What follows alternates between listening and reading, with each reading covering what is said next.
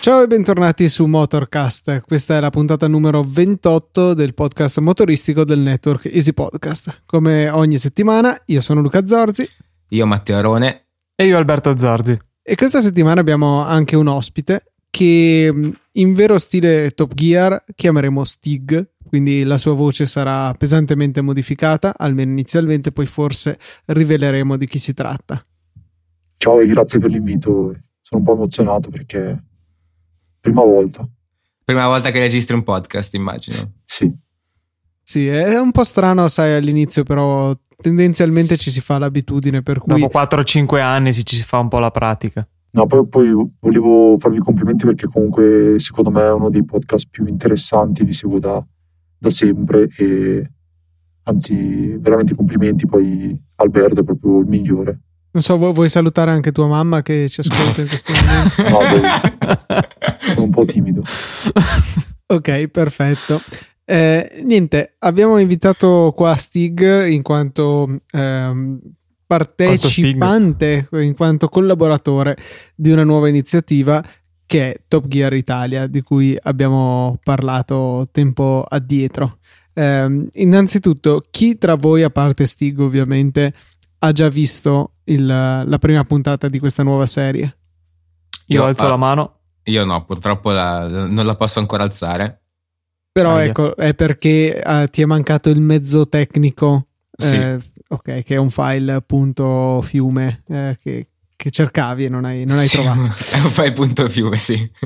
Eh, niente, eh, io l'ho, l'ho guardata su SkyGo, quindi in 360p, e devo dire che partiamo dalle parti positive. Allora, partiamo ancora da più lontano. Ci sono arrivati un paio di commenti su Twitter dicendo che a questi ascoltatori era piaciuta. Adesso, ovviamente, non ho i tweet sotto mano, per cui non riesco a ricordare eh, chi erano. Se magari qualcuno di voi, intanto che dico. Stup- dico stupidate, li recupera.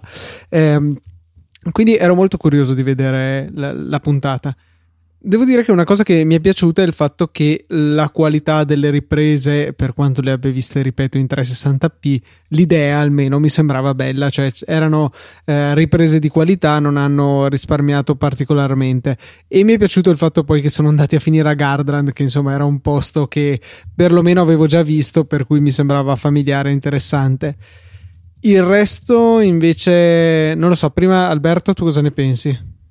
Allora sì, eh, confermo la tua impressione sull'aspetto scenografico barra realizzativo barra produzione e confermo la perplessità sul, sul, resto se immagino ti riferissi a quello a cui mi sto riferendo io adesso. Mm, il mio appunto più grande mm, è sul fatto che cioè, sappiamo tutti benissimo che eh, Top Gear è costruito sostanzialmente, hanno dei copioni buona parte comunque segue una traccia ben precisa anche i dialoghi immagino che saranno un po' costruiti a tavolino però nella versione originale questo non ce ne si rende tanto conto almeno dal mio punto di vista. Quello su cui pecca secondo me principalmente questa prima puntata diciamo di Top Gear Italia è il fatto che è abbastanza palese questo cioè secondo me si percepisce tanto che stanno recitando un copione già fatto delle battute prestabilite. Eh, sì a tratti sono anche abbastanza simpatiche eh, assoluto abbastanza piacevole, si segue tranquillamente, però boh, cioè, a me dà tanto appunto l'impressione di una cosa palesemente recitata. Non so, magari devono un po' prenderci la mano, devono un po' prenderci mano magari anche tra di loro, proprio come rapporto tra i conduttori, però così questa prima puntata insomma a me ha dato molto questa impressione. Sì, soprattutto quando ci sono poi le voci fuori campo che sono ancora più palesemente davanti al pezzo di carta con scritto il copione, eh, la cosa si notava parecchio. L'altra cosa che non mi è piaciuta è il fatto che eh, hanno per certi versi cercato di rifarsi agli stereotipi dei personaggi del, del Top Gear originale, cercando di mantenere eh, proprio un format tale e quale semplicemente traslato sui nostri personaggi. Tipo a un certo punto Bastianic ha, è stato dipinto come quello completamente eh, contra- cioè inabile che non vuole fare i lavori manuali, che questo è Jeremy. Eh, poi quando Valsecchi era a bordo della Nissan GTR stava eh, illustrando noiosamente e chiaramente la cosa era voluta ehm, tutti i sistemi di bordo di controllo della macchina e qui era palesemente James. Insomma cioè un po' troppo cercare di andare a ricostruire anche i personaggi originali che secondo me è una cosa che da un certo punto di vista è in linea con il format del programma. Però dall'altro secondo me eh, preclude la possibilità di questi personaggi che comunque sono interessanti perché di estrazioni diverse eh, di manifestare le loro personalità e quindi creare un qualche cosa di nuovo, di moderno, di diverso. Sì, quindi niente Leone d'Oro, niente Orso d'Oro, no, come quello di Berlino, premio del cinema. Eh, non, c'è, non, c'è, nessun cinefilo qua. Mm, ciao. Ecco di Venezia, intendi? No, no quello, di, quello, quello di Venezia è qualcos'altro. Vabbè, eh, chiudiamo rapidamente questa. No, no quello è Cannes. Cannes. Il Leone d'Oro è a Venezia. Eh, boh, eh, qualcosa dorato. Eh, qualcosa dorato. L'orso d'oro, orso d'oro Berlino, aspetta. Eh, Vabbè, diciamo... Orso, l'orso d'oro, l'orso d'oro. Eh, cioè... Ok, va bene. Quindi niente orso d'oro, ok, chiudiamo. Ma comunque, mh, conoscendo un pochino i, il, i personaggi, secondo me potevano benissimo evitare una sorta di copia e potevano puntare sul sulla, su come sono fatti le persone in generale, come sono veramente loro stessi e lasciare andare un po' a ruota libera anche secondo me. Sì, cercare di costruirlo un po' meno a tavolino e vedere un po', appunto, cioè di fare emergere sì, la personalità de- dei tre conduttori, ecco. Sì, anche perché cioè, già Guido Meda secondo me era, ha una buona personalità. Sì, cioè, decisamente solo, carismatico. Eh, mh, già da come mh, comunque interpreta le gare, che comunque non è semplice fare il commentatore, è uno stile diverso rispetto a fare il presentatore, assolutamente, ma mh, mm, è, molto fa- cioè, è, molto facile secondo me trasportarlo da un, da un, posto all'altro e secondo me nel programma mh, mm, poteva surfar bene. Poi adesso io non so, non l'ho visto, io sto, sto giudicando dai vostri commenti. Eh, però se, se, è proprio una coppia così del tipo uno che è noioso, uno che non sa guidare, l'altro che non fa i lavori manuali, eccetera, può risultare una brutta copia. Per quanto comunque anche un mio fratello che eh, l'ha già visto mi ha detto che non è eh, la stessa cosa, ma comunque ha delle belle scene. Poi più che altro noi lo paragoniamo spesso al vecchio Top Gear Italia che era il nostro TG2 motori che fanno la domenica. No, Beh, aspetta, allora, Easy Driver, Easy Driver, quello, cioè a confronto TG2 peggio. motori a un livello irraggiungibile. e quindi c'è cioè, nel senso no beh, siamo secoli eh, anni luce iperspazi oltre Easy, easy Driver no in, in assoluto non, non, è malvagissima ecco anzi posso dirlo è meglio di come me lo aspettavo cioè io non so perché è anche vero che hanno venduto il format quindi quelli della BBC avranno voluto un certo standard di qualità ma io mi aspettavo una roba veramente povera cioè con tipo Easy Driver nel senso non queste riprese belle mezzi elicotteri eccetera eh, almeno da questo punto di vista diciamo che hanno fatto le cose come si deve. Per il resto, magari possiamo sperare che, non so, che ingranino un po', che vadano migliorando. Questo bisognerà vedere. Peraltro, stagione corta perché, se non sbaglio, hanno detto nelle prossime sei settimane, quindi solo sì, sei puntate. Dimezzata rispetto alle solite abitudini di Top Gear. Non è sbagliato. Beh, sarà sicuramente una prova. Cioè, nel senso, esatto. prima eh, sì. di buttare via tutti quei soldi, perché se mi dite cioè se mi hanno detto e voi mi confermate che ci sono certe scene, certa qualità, mm, no, no, no, tanti soldi. Poi già il fatto che sono andati dentro Garda, nel senso non penso che noi italiani ci facciamo corrompere con poco. Ecco, quindi, eh, oh, guarda che hanno detto Gardaland talmente tante volte. Eh, a parte che eh, gli avrei spaccato la testa e non capisco perché quelli di Gardaland non hanno obiettato. Esatto, il tornado blu. È il blu tornado la, l'attrazione di Gardaland, non il tornado blu. Per cui... Eh, perché in, no, in realtà inizialmente fino a quando hanno mostrato il percorso che avrebbero fatto dicendo appunto eh, Tornado Blu. In realtà Gardaland non l'avevano ancora nominato esplicitamente, dicevano un parco divertimenti così. Quindi io pensavo eh, devono dire Tornado Blu per non eh, dire esplicitamente che sono Gardaland per non far pubblicità. Poi però c'è scritto Gardaland sotto, quindi evidentemente questo problema non c'era. Sì, hanno molto sbracato da quel punto di vista lì, era diventata palesemente una marchetta, per cui di certo non hanno speso molto per ottenere Gardaland. Eh, la cosa che invece non mi è piaciuta, ecco l'altra cosa, è che almeno io non avevo mai fatto caso che nel Top Gear originale ci fossero sponsor in giro, mentre invece nella loro uh, pista f- fatalità in, una, in, un aeroporto dove hanno preso questa attrice che io non avevo mai visto. A, è quello a... di notte prima degli esami. Ah, oh, oh, beh, ho capito, ah, quindi siamo a un certo livello. Eh, sì, sì, eh, sì. Che, che, l'hanno portata in giro appunto a fare sto, il giro nella solita macchina, la reasonably priced car. Eh, c'era una pubblicità Genertel gigante e un'altra cosa che adesso non ricordo. Per cui... Sì, no, ma queste sono sovrapposizioni televisive, nel senso non è che siano mh, mm, cose che ci sono nel set. No, no, nel set. Cioè c'era ah. lo, il tabellone ah, per sì? terra in pista. Ah, ok, no, perché mi sono accorto dei bing bong e in alto a sinistra era venuto fuori Genertel, non mi ero reso ah, conto no, in realtà io che c'era... Venuto, su SkyGo ecco quello non c'era. Eh, era solamente appunto in pista per terra c'era il tabellone.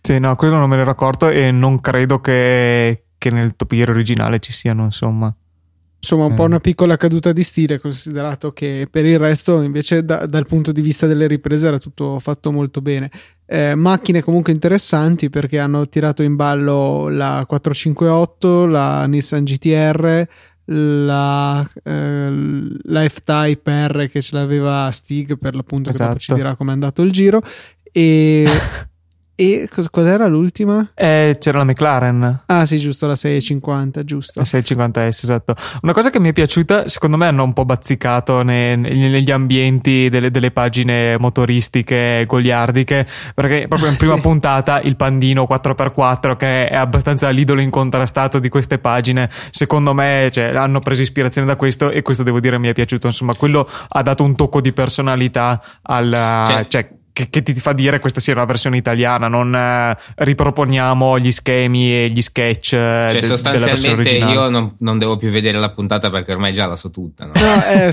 esatto. Cioè, colpa tua che non ti sei mobilitato in anticipo. Ah, ok, giusto. Sempre colpa del Teo. Ma Stig invece che non è molto loquace come da sua tradizione, cosa, cosa ci dice? Eh, non posso spoilerare niente perché le prossime puntate si andrà a Mirabilandia. Bocca cucita. Invece, a proposito di spoiler, cosa dite? Riveliamo l'identità di, di Stig eh, qualora. No, please. Please stop. No, ma perché più che altro perché non vorrei dover tenere la, il fastidiosissimo effetto che hai sulla voce per Capisco. tutta la puntata. Potrebbe allora parlerò io così per tutto il resto della puntata. ok, dai. Direi che Fede ha rotto le balle, per cui ciao Fede, benvenuto su Podcast. Eh, Buonasera Fede, immagino che Salve. nessuno l'avesse capito. No, assolutamente una sorpresa incredibile per tutti. No, perché dovete sapere che comunque Fede è un nostro ascoltatore. Infatti, eh, l'avevamo anche buttato dentro un paio di puntate fa con il messaggio vocale che mi aveva mandato in macchina riguardo. Sì, tra l'altro, eh, potevi dirmelo che l'avresti messo direttamente in forma audio, che te l'avrei rimandato in modo decente senza sbiascicare parole. Si, si sarebbe doppiato. No, era molto eh. più carino così. Sì, cioè, dava un tocco di naturalezza. Ma secondo te eh, qua c'è la predomaz- predomazione? La predomazione. La, pre- la predomazione, sì, Che sarà il titolo della puntata? Dei fratelli Zorzi. I miei errori li lasciano tutti quanti, i loro strafalcioni li tolgono tutti invece. Eh, in realtà io tolgo i miei, quelli di mio fratello li lascio. sì, Ma sì. Non, non, ne fa tanti però tuo fratello. Eh no, infatti si salva per quello perché se ne facessi io li te lascerei. Eh, ma questa è la democrazia, capisci? Se fosse gratis andrei a registrare predomazione.com. non vuoi mettere un nuovo indirizzo e posta elettronica o qualcosa del Predomazione no. Zorzi. No, no, basta, basta, stufato. Eh, ehm, direi di invece procedere oltre, visto che qua è evidente che sia Fede che Teo, per ovvie ragioni non hanno nulla da aggiungere su Top Gear, ma ci riserviamo ecco, di parlarne prossimamente ehm, quando anche loro avranno visto la puntata. E magari dopo averne viste un paio, magari per, per avere un po' più di materiale per giudicare. Eh, passiamo appunto a un altro argomento che ci è sempre stato caro qui su Motorcast o Motorcast che dir si voglia, ehm, cioè la Formula 1, in particolare insomma la necessità di questo sport di rinnovarsi per mantenere alto lo spettacolo. Eh, abbiamo avuto un primo esempio con il Gran Premio d'Australia con le nuove qualifiche che sono state un disastro e, e sono stati molti insomma a manifestare il loro scontento a riguardo. A Vettel sono piaciute se non sbaglio, ha lasciato una dichiarazione sì, mo- molto, molto pacata. Sì, no, in cui ha detto chiaramente che sono una gran figata se non sbaglio, no? Sì, sì, mi pare che abbia usato proprio quella figata finiva per A, in, finiva in... per A la parola che ha detto. Quello sì. Era figata in tedesco, credo. no, eh, io mi riferivo poi in particolare appunto al, al comunicato che hanno firmato un po' tutti i piloti che hanno mandato ai piani alti, no Alberto? Sì, in pratica un, un, lungo foglio, una lunga comunicazione in burocratese eh, per dire sostanzialmente ma cosa caspita state facendo, eh, cioè sostanzialmente dicono che non, non, capiscono, non sono d'accordo con, con la gestione eh, ai piani alti dei regolamenti della Formula 1 in generale e chiedono un, un ripensamento, un, una modifica no, non tanto dei regolamenti ma proprio della gestione, cioè delle, de, delle strutture organizzative, cioè come a dire Eccleston eh, togliti di mezzo per favore. Ma per gli ignoranti come me che guardano solo le due ruote, oppure per gli intelligenti, mettiamola un po' come vogliamo, cos'è, cos'è, che lamentano esattamente? Perché non è che mi sono informato più di tanto su questa roba. Te lo spiego io. Hanno cambiato il format delle qualifiche, che è stato la, il grosso cambiamento. E come lo fanno adesso, scusami? E, che non hanno fatto, allora, hai presente? Uh, c'era un gioco che era, se non sbaglio, Asphalt, mm. dove praticamente... No, forse, forse no, era uh, Forza Sport. Real Vabbè, ma c'è, c'è in tanti giochi arcade esatto, comunque, ehm, praticamente è, un, è, una sorta di modalità, te, te, la, te la semplifico, dove a intervalli più o meno regolari la macchina che è ultima viene eliminata. Quindi le qualifiche ah. adesso funzionano più o meno così. Eh, e sono sempre divise in tre fasi come prima, Q1, Q2 e Q3, però ad un certo momento della qualifica scatta un timer e da lì iniziano ad eliminare l'ultima macchina e mano a mano che il tempo passa a intervalli regolari eliminano l'ultima. E quindi praticamente è una sorta di eliminazione finché alla fine se non sbaglio non restano due eh, macchine sul circuito che si giocano la pole position. E quindi cioè non è una cosa tanto, tanto sensata perché prima le qualifiche venivano anche pensate dal punto di vista eh, delle gomme strategico, fare un giro, due giri, poi vabbè c'era sempre il problema che le Mercedes uscivano e riuscivano a fare più giri con le gomme morbide, ma se non sbaglio ne facevano due mentre quasi tutti gli altri facevano un solo giro da qualifica e quindi non hanno risolto il problema da quel punto di vista lì, ma quello è diciamo è la macchina che è il fattore predominante. Adesso hanno implementato questa sorta di eliminazione round per round che costringe tutti a saltare in pista e diciamo fare una qualifica abbastanza caotica. Ma più che altro il fatto un... che cioè, una volta stabilita più o meno la griglia, tutti hanno smesso di girare. Questo è stato il grosso problema, secondo me. Sì, perché peraltro, eh, da quel che ho capito, eh, il pensiero della FIA o di Eccleston o chi ha deciso questa norma era per tentare di dare più spettacolarità, più interesse, quindi H più soldi per vendere i diritti anche del sabato, delle qualifiche, e fare questa cosa appunto per renderle più eccitanti, più seguibili, più sul filo del rasoio, diciamo. Hanno tenuto esattamente l'opposto, visto che tipo 4 minuti, 4 minuti e mezzo prima della fine, basta, tutti sono rientrati ai box ed è finita lì. Boh, ma io personalmente dal punto di vista dello spettacolo penso che lo so che dirò una cosa scontatissima che avete anche voi detto più, più volte però eh, da quando è stato introdotto il turbo lo, la percezione di, spettac- di, di, di, spettacolo quando si va a vedere una, una, gara di Formula 1 dal vivo perché alla fine ok ci sono i diritti televisivi eccetera eccetera però è bello vedere la, la tribuna piena uh, colorata con tutte le bandiere di tifosi che sono lì felici di vedere la, la, gara di Formula 1. Io ho avuto la possibilità di, di, essere quattro volte, di stare quattro volte a Monza, sempre a vedere le qualifiche. E tre volte sono andato a vedere uh, i vecchi motori aspirati. Penso di aver visto i V10 e i V8 io. Quando sono andato l'ultima volta, cioè l'anno scorso, sono andato sempre a Monza e sono andato alla fine della, del, del rettilineo, quindi prima della chicane. E io ho un ricordo di quando andavo, che c'erano i motori aspirati. Il ricordo era che quando arrivavo a Monza parcheggiavo la macchina in un oratorio che si trasforma in un parcheggio e io come scendevo, o meglio, come aprivo la portiera della macchina dopo aver parcheggiato, iniziavo a sentire i motori. Era, era una, una, sensazione dove tu camminavi, ti, ti avvicinavi all'autodromo, entravi nel parco, arrivavi in tribuna e sentivi il rumore delle macchine e non vedevi, di, non vedevi l'ora di entrare all'interno del cancello e vedere effettivamente la macchina. Però te la pregustavi fin da quando parcheggiavi, col, da, sentendo il rumore. Adesso, o meglio l'anno scorso, quando sono stato a Monza, il, il rumore non si sente fino a quando la macchina non ti punta gli scarichi addosso. Ma per far, per far capire ancora di più, essendo alla fine della, del, del, rettilineo, in cui le macchine arrivano a 360 km/h, il rumore che si sente e che ti fa capire che sta arrivando una macchina alla staccata è quello delle gomme che stridono sull'asfalto perché si bloccano. Non, non, sto scherzando, ma non si sente il motore, si sente lo stridolio delle gomme e l'unico momento in cui si sente il motore è quando poi loro ti puntano gli scarichi e fanno la prima eh, svolta a destra nella chicane e poi partono per, per arrivare alla... non mi ricordo come si chiama, la, la prima variante. Sì, eh, diciamo che è un, un racconto quello dell'orrore cioè, questo.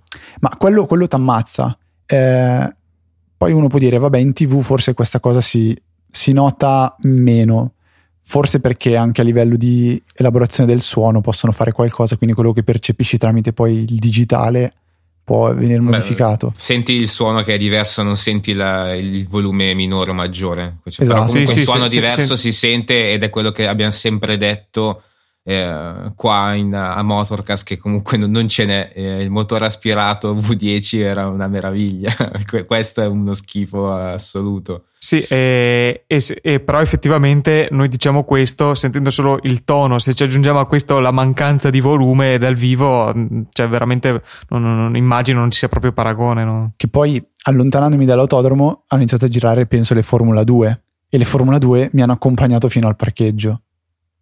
Quindi cioè, penso che forse sia veramente quasi più Uh, emozionante ad andare a vedere una gara di Formula 2 che una gara di Formula 1 a questo punto. Cioè, fa Però più casino soldi... la Fiat Punto di mio cugino. sì, sì, nettamente. Quella con lo scarico fatto col tubo della caldaia che aveva in, in cantina. Boh, quindi a livello di spettacolo, um, io sono abbastanza triste. Io personalmente da un anno e mezzo ho smesso di guardare Formula 1 proprio perché non mi, non mi emozionava più e io sono uno di quelli che comunque ha continuato a guardarla. Cioè, mi ricordo ancora Suzuka che Schumacher ha, si, si, è rotto il motore e ha, non ha vinto il titolo mondiale, eh, che poi se non sbaglio ha vinto Alonso, sì. che era la penultima gara. Mi ricordo quella gara lì, mi ricordo ancora la vecchissima grafica che si vedeva in Rai 1 con i numeri delle macchine in sovraimpressione gialli che comparivano sì. al centro con Fisichella, Montoya. L'ult- e l'ho sempre vista, l'ho vista anche quando c'è stato l'anno delle Brown, dove cioè, cioè lì non era Formula 1, erano due cate- era tipo vedere le 24 di Le Mans con categorie di macchine. Quello era stato eh, il periodo che avevo, io invece avevo praticamente smesso di seguire il periodo delle Brown. Mm, Brown e poi c'erano le, le Red Bull, sono saltate fuori le Red Bull. Sì, dopo. E eh. poi boh, da, da quando, il turbo, cioè l'anno del turbo l'ho seguito poco. Questo è il terzo anno, giusto che c'è il turbo? Sì sì. No, mi sa no, no, mi sa secondo. No. Non sono sicuro. No, sì, è il, è il, terzo, è il terzo. È quello che inizia il terzo, esatto. Io ho visto il primo del turbo, il secondo già Poi poco basta. e adesso quasi zero. Però è un peccato, è veramente, veramente un peccato. Chissà, magari tra, tra, tra, un annetto e mezzo saremo qui a parlare delle Formula E. Anzi, sarete qui a parlare delle Formula E. Eh, avevamo già detto qualcosa, peraltro. No, però magari diventeranno, diciamo, la, la classe di, di punta. Mm. Beh, adesso questo non credo sinceramente. Eh, quest'anno, peraltro, mi pare di aver sentito che eh, gli hanno messo tipo dei coni eh, sugli scarichi che permettono di alzare un po' il volume. Cioè, è ridicolo che no, eh, sulle macchine. Eh, tipo hanno una trombetta, cioè tipo si apre un po' a, tipo a tromba in fondo, cioè eh, fa, fa, abbastanza ridere che su macchine da corsa eh, debbano lavorare per fare più rumore che cioè, fino a tre anni fa spaccavano i timpani e adesso devono invece ingegnarsi per fargli fare un po' più di rumore. Ma eh, addirittura mh, dovevano ingegnarsi per limitarlo perché era fuori dalle norme della, del, dei vari circuiti. Non è che. Sì, cioè- sì, de- de- de- del livello di dolore delle orecchie. Quindi, Sì, cioè, penso che oltre a, a un cacciabombardiere non so che cosa potevano arrivare, mentre adesso devono fargli fare delle modifiche per aumentargli il volume, il rumore. Boh. Eh, non sì, non cioè, è proprio una cosa bella né, né da sapere, né, cioè, non dovevi neanche dirmelo. Cioè, già avevo Ad- adesso è ancora più certo- triste. Esatto, sì. Che poi non, non ricordo se l'avevi detto tu, Luca, puntate fa, che mh, noi abbiamo seguito un corso di misure in cui il professore era stato uno dei, una, di quelle, una delle persone designate eh, a cercare di risolvere questo problema del suono in Formula 1. Era stato a De Testa a Barcellona e ci aveva fatto sentire anche proprio le- i dati acquisiti, ci aveva fatto vedere anche a livello di spettro che il grosso problema adesso non è tanto eh, il volume del rumore, ma è proprio l'energia, cioè il suono che esce dagli scarichi non ha più l'energia tale da poi tra- diciamo, com- trasmettere rumore. Adesso sto, sto parlando come un contadino in realtà, Eh, però diciamo la, la logica è questa, cioè il turbo va a, a- ad assorbire Eh sì, tutta, quella, tutta quella potenza che prima veniva tra virgolette sprecata in suono allo scarico. Quindi ora abbiamo un motore che è sicuramente più potente, più efficiente, però perde Però fa- di...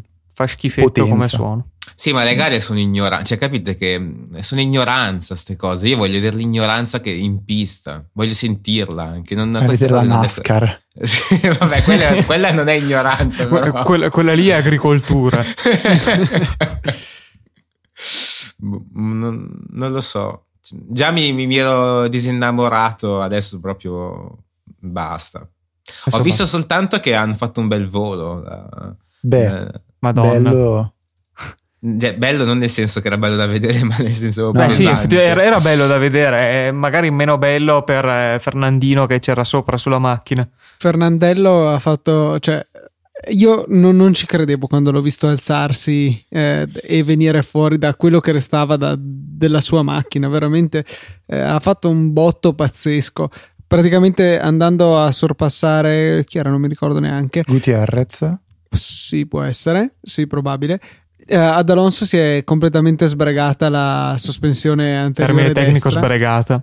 Eh, sì, sì, si è rotta la sospensione anteriore destra andando a scomparire, ha perso totalmente la direzionalità del veicolo, tant'è che essa appena raggiunto la sabbia atta a rallentare le, le automobili che dovessero fuoriuscire dal percorso stabilito per eh, la, competizione è, È andata carambolata. è carambolata in aria eh, ripetute volte rispetto all'asse longitudinale della stessa ok, basta. andando eh, poi infine a terminare la sua corsa in maniera estremamente violenta contro la recinzione eh, in cemento che eh, Ok, basta. Adesso sul serio, basta. appunto, a quest'area designata al rallentamento delle auto Ti taglio E- eh, in montaggio.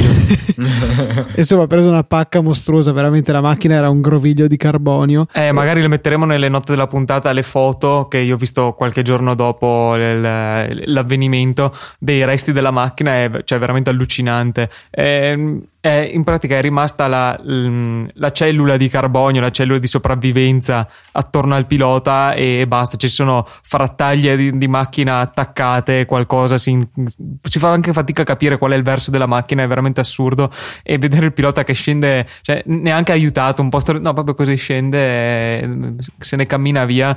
Cioè, veramente il livello di sicurezza di queste macchine è allucinante.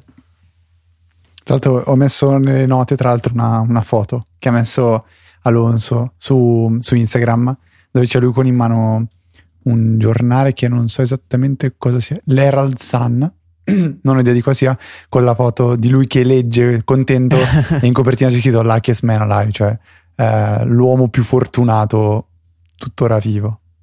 Sì, sì, sì. Insomma, Eccleston, se non altro, ha poi risposto a questa richiesta dei piloti, tornando al, al comunicato iniziale, insomma, con cui abbiamo cominciato questa discussione, dicendo che eh, terrà presente le richieste dei piloti, che effettivamente sì, c'è bisogno di una svecchiata nel, nel metodo di gestione della Formula 1. Se non altro fa piacere vedere che un minimo, almeno sulla carta, almeno a parole, esatto. esatto sembra voler eh, ascoltare chi poi è forse un po' più del mestiere rispetto a lui, perché lui è del mestiere di far soldi con questo sport. Altri... Perché in realtà lui c'è, c'ha, c'ha lavorato, non so se fosse tipo direttore sportivo, qualcosa del genere, però c'è nel senso è in Formula 1 da una vita anche all'interno delle squadre. E poi però si è convertito a, unicamente al far soldi negli ultimi 30. Eh. Sì, è assurdo secondo me che eh, uno con quel background lì si sia ritrovato solamente a inseguire il denaro e basta. Ma che poi soprattutto, cioè voglio dire, quanti anni ha? 80 anni, ha fantastigliardi di dollari, cioè mi, boh, eh, qui sconfiniamo ne, nella filosofia, nell'etico, però mi sembra veramente assurdo che uno a quell'età e con tutto quel patrimonio eh, stia um, a rovinare, se vogliamo, uno sport per un paio di milioncini in più, però vabbè, magari qui chiudiamo questa, questo off topic filosofico-etico.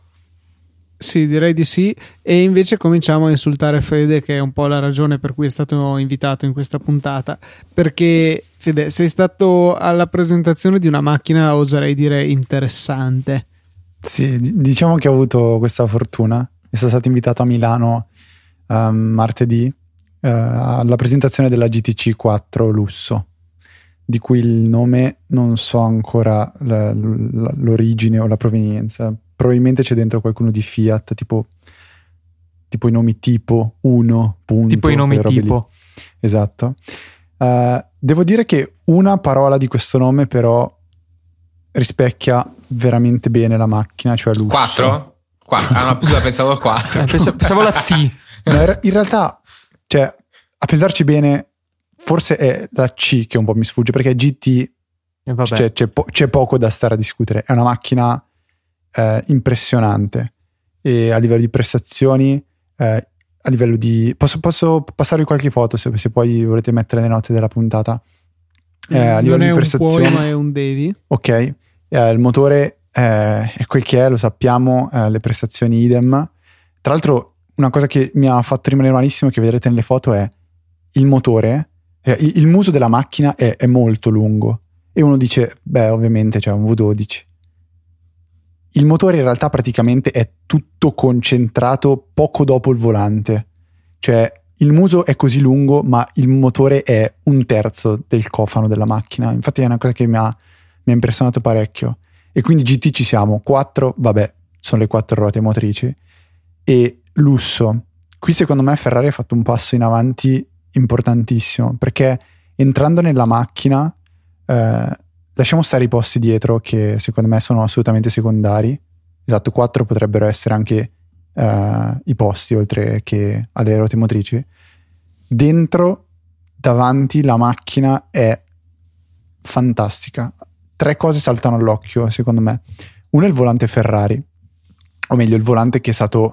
Non so se questo la, ne avete mai parlato, però è il volante Ferrari da, se non sbaglio, la 458 è, è stato diciamo, introdotto questo volante che è stato eh, progettato da Schumacher, o meglio, ideato di, da Schumacher.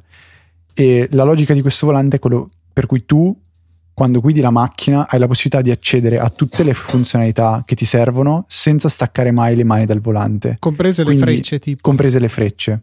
Quindi le frecce sono praticamente sui pollici.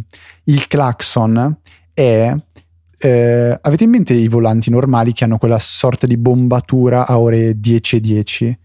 Lì praticamente ci sono dei pulsanti a pressione che se premuti da, fungono scusa, da clacson. Scusa, un secondo, per curiosità, eh, nelle altre macchine che ti è capitato di guidare ci sono anche i pulsanti a trazione o sono tutti a pressione? No, però ci possono essere delle leve. E... Ah, ok, ok. Scusa. Non sono leve, sono, sono, dei pulsanti.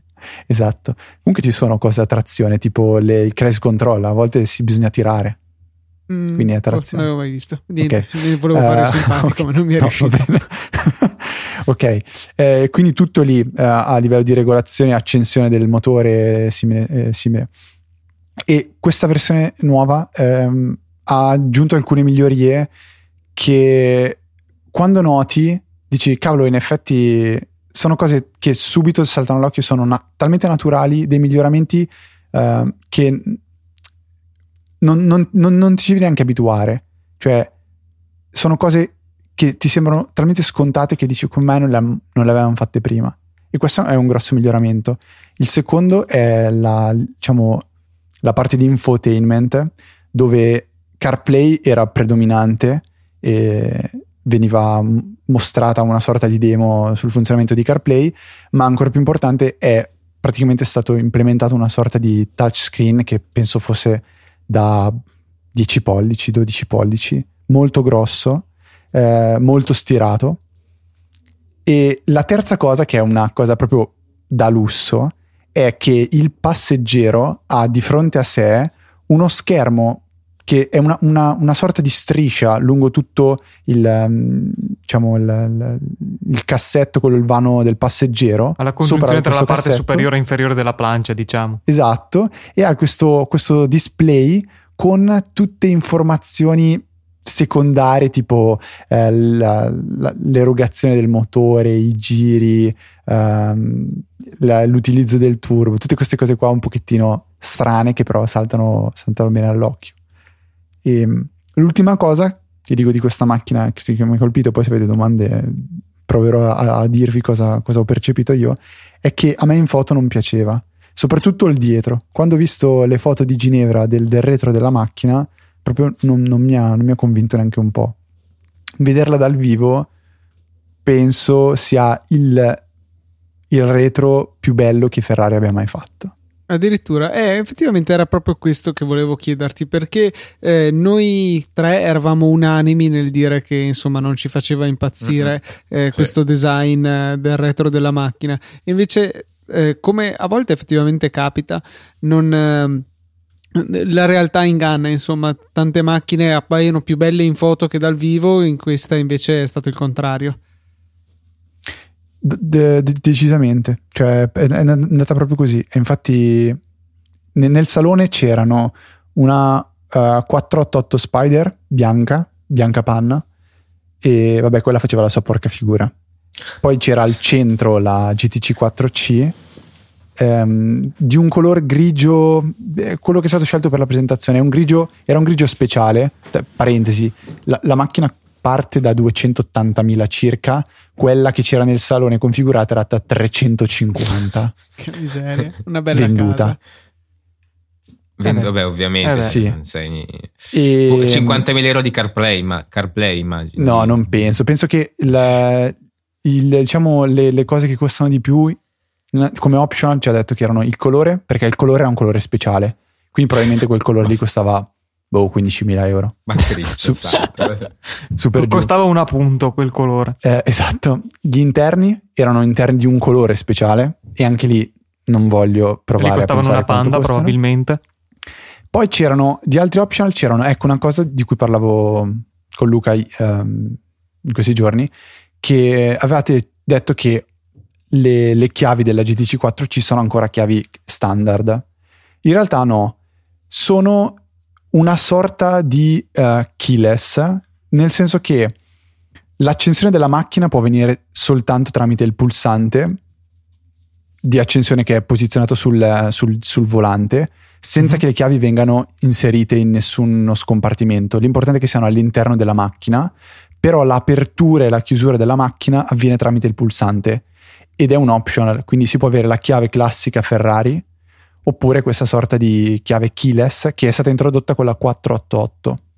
Quindi è un keyless solo per l'accensione della macchina, ma non per l'apertura e per la chiusura. Mentre ormai c'è quasi tutte le macchine di un certo livello, quando offrono il keyless, è un keyless sia per quanto riguarda l'apertura e la chiusura, quindi una eh volta sì. che la, la, chiave è in tasca o in borsa, ci si avvicina alla macchina e infilando la mano nella, diciamo, nella fessura che c'è, dove c'è la maniglia della, della portiera, eh, la macchina si apre. Stesso no, cioè, per non per forza di un certo livello, guarda che cioè, ci sono tantissime anche proprio... Mm, anche sì, no, sto dicendo non lo offre la 500, non lo offre la Panda, però nel momento in cui si, si passa... Ma basta penso... che si cambia e non si va in Fiat, basta che te ne vai, so, anche le Peugeot ce l'hanno ad esempio, che anche costano comunque quanto sì. una 500. In, in, effetti è vero, perché quando io parlo di macchine, eh, dico magari una 500, una Punto, una Panda, così. Ma però perché effetti, tu sbagli, perché forse Fiat una Peugeot 107 magari già... Già sì, sì. Forse una vecchia 106 che usavo io in Need for Speed Underground 2 ce l'aveva. Sì, sì, sì, ma... nettamente. Io usavo la Neon in Need for Speed Underground. La Dodge Neon, prima, no, prima ragazzi, macchina. No, ragazzi, era Peugeot 106. Mi state scherzando? Colore arancione, cioè proprio era il top del top. Quello era un gioco spettacolare. sì, sì, sì, sì. Beh, poi, poi, sono scaduti. Cioè, Need for Speed mm, Car. Mm, no, no, no. Need for Speed Underground 2 è stato proprio il picco della saga. Sì. C'è stato segnalato da Alex su Twitter un, un, film italiano piuttosto interessante che parla di motori. Io non ho visto ancora il, ehm, il trailer, per cui mi sembra giusto nel vero stile di Motorcast che ne parli. Eh, no, no, lascio la parola insomma a chi l'ha visto effettivamente il trailer. Sì, eh, il film appunto eh, è a tema motoristico, in particolare da quello che si capisce nel, nel trailer, insomma immagino che sia così, eh, sembra raccontare la storia di una pilotessa ehm, su macchine di vario tipo, si vede una Porsche, non so se GT3 o Porsche Cup, comunque insomma macchine da corsa, diciamo che l'approccio carriera del pilota non è certo nuovo, il pilota donna invece è abbastanza originale come tema. E, um, una cosa che mi ha colpito è che anche qui la produzione video, riprese, eccetera, eccetera, eh, se, non sembra un film italiano, ecco, eh, e quindi questo è un complimento. Eh, cioè, non, non mettendo mettendo in muto, non sentendo che i dialoghi sono in italiano e non doppiati in italiano, ma proprio fatti in italiano, potrebbe sembrare tranquillamente un film americano e questo lo considero invece sempre un complimento, appunto. Io spero solamente che un, la, un attore che è Stefano Corsi, non so se sapete chi, chi sia, no. spero onestamente che non faccia, che non gli abbiano dato una solita parte che ha lui di solito, che è quella dei film drammatici dove urla e strappa capelli, qualcosa del genere, perché non ce, non ce la faccio vedere un'altra volta un film così con lui. io non ho idea di chi sia, quindi questo problema non ce l'ho. E nei, nei, film italiani anche un po' vecchi, non so, da Radio Freccia, non, non mi viene neanche, non so, l'ultimo bacio, baciami anche, quelle cose lì così. Che, ma, eh, ma, sempre, ma cosa guardi? Eh, io sono, guardo tantissimi film, ma non me ne intendo, ma ne guardo tantissimi. tra cui anche questi bellissimi, tipo Baciami ancora. tipo, vai, vai, alla discarica e fai il pieno per vederne tanti. sì, e, però veramente, cioè, sembra bello. Le immagini dal trailer sono belli, sperando che non siano come al solito le immagini più belle di tutto il film. Eh, difficilmente ti mettono le più brutte nel trailer. no, però sai, almeno che tutte le altre siano almeno pari rispetto a quelle che ci sono lì dentro. No, ehm, sarebbe interessante. Infatti, volevo, stavo organizzando con i miei amici di andare a vederlo. In effetti, molto, Beh, molto, molto bello. Se effettivamente andrai a vederlo, poi ci farai un resoconto poco spoileroso, mm, diciamo solo sulla qualità del film. Quindi... Lo trasmetterai su Periscope in modo che anche noi possiamo vederlo. esatto. In verticale, però. Motorcast per il sociale. Ehm se questa puntata stiamo andando abbastanza lunghi, per cui eh, dobbiamo sfoltire un attimino la scaletta, per cui potrebbe essere che vi dobbiate subire fede in qualche altra occasione, insomma, più avanti. Eh, nel frattempo volevo eh, dare un consiglio per gli acquisti che eh, avevo già nominato in Easy Apple e poi Teo mi ha mandato la foto del... Um, del fatto che se l'era comprato anche lui, per cui mi sembra opportuno, visto l'oggetto in questione, eh, riportarlo anche qui su Motorcast. Si tratta di un supporto per auto per i nostri smartphone che è veramente ben congegnato. È della Synkwire, una marca che devo dire produce un sacco di bella roba a prezzi modici e questo non è da meno perché costa, non mi ricordo se 8 o 9 euro. E un, eh, è un supporto appunto che si attacca alle bocchette dell'aria della macchina e eh, ha queste gambine che, che, si aggrappano e poi sulla parte davanti ha una specie di dischetto gommoso quindi tutto molto piccolo quindi si attacca il telefono tramite questa calamita utilizzando dei foglietti metallici che sono presenti nella confezione che appunto si inseriscono tra il telefono e la cover. Oppure se volete male al vostro telefono e non usate la cover potete anche appiccicarli perché si può togliere la, la carta di protezione rimane adesiva eh, la sbarretta e potete quindi eh, attaccare il telefono. Io onestamente ero un po' scettico sulla tenuta di questa cosa ma in realtà è veramente forte il magnete, non tanto da dare problemi al telefono, ma comunque più che sufficiente a tenerlo anche nelle buche delle migliori strade d'Italia. Ecco. Costa poco, è estremamente efficace, consigliato. Io l'ho attaccato a una custodia da 0,3 mm, quelli ultra sottili, e devo dire che mh, la prima volta che l'ho messo non l'ho attaccato bene alla custodia, l- l'adesivo. Ah, l'hai appiccicato proprio te? Sì, sì, l'ho proprio appiccicato fuori. Eh, e mh, siccome non l'avevo premuto bene per appiccicarlo alla custodia, la prima volta che ho tentato di sforzarlo per fare le prove, vedere quanto potesse effettivamente essere resistente, si stava per staccare l'adesivo dalla custodia. Quindi per far capire quanto questo magnete riesce a tenere la- ben ancorato la- il telefono. Quindi non- secondo me non cadrà mai. Adesso qua l'ho detto, domani vedi che mi cade. Sì, beh, vorrei vedere come ti si riduce la macchina dopo che prendi Sì, sì. una botta tale da staccarlo.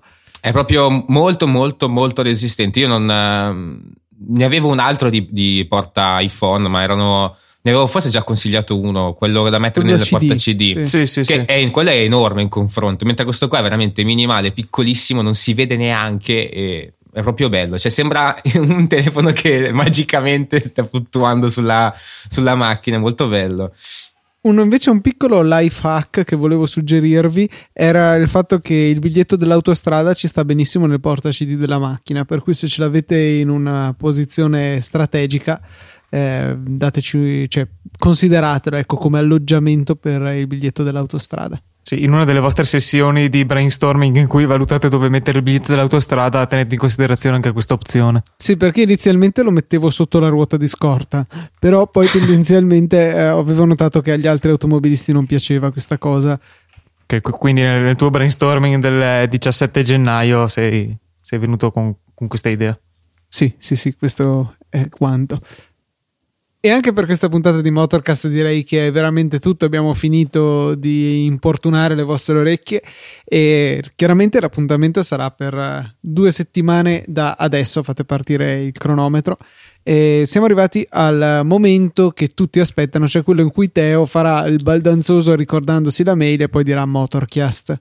No, ragazzi, questa volta la dico giusta, che è motorcast.easypodcast.it. Ma eh, comunque io non ho sbagliato l'altra volta, è stato il microfono che ha percepito male quello che ho detto. Eh sì, immagino che sia andata così. Esatto. Abbiamo poi anche i nostri contatti che invece sono compito di Alberto. Ci potete trovare su Twitter a lucatnt, at teobiondo91 e Oppure, at- scusatemi, at, eh, no, non at, però su www.predomazione.tk che porta al profilo di Teo su, su Twitter. Ok, eh, quello direttamente at teobiondo e poi eh, per ultimo se mi lasci dire anche il mio povero account at albiz94. Inoltre, come al solito, il nostro hashtag Motorcast e da due settimane a questa parte anche l'hashtag Motorcast. Eh sì, no, però ecco, magari non usate Motorcast perché sennò è sicuro che non, non lo vedo. Eventualmente usateli entrambi. E Ecco sì. sei veramente un cattivo conduttore perché hai dimenticato di il nostro ricordare il ospite. nostro, il nostro ospite qui. aia. Vabbè, non farei un giro sulla Ah, at Stig. Sì, at Ftrava eh, su Twitter trovate anche lui. Direi che per questa settimana è veramente tutto. Un saluto da Luca. Da Matteo. Da Alberto. Da Federico? eh, no, E basta, sì, non- non c'è altro, Ricominciamo basta. da Luca. Da Matteo. Da Alberto. Da Federico? Da Luca. Allora Ciao, faccia- ragazzi. facciamo che lui lo fa per terzo e io per quarto, così è a posto con l'intonazione. Ma questo io non lo taglierei, onestamente. Mi sembra. No. Cioè, questo mi sembra meritevole. Un saluto da Luca.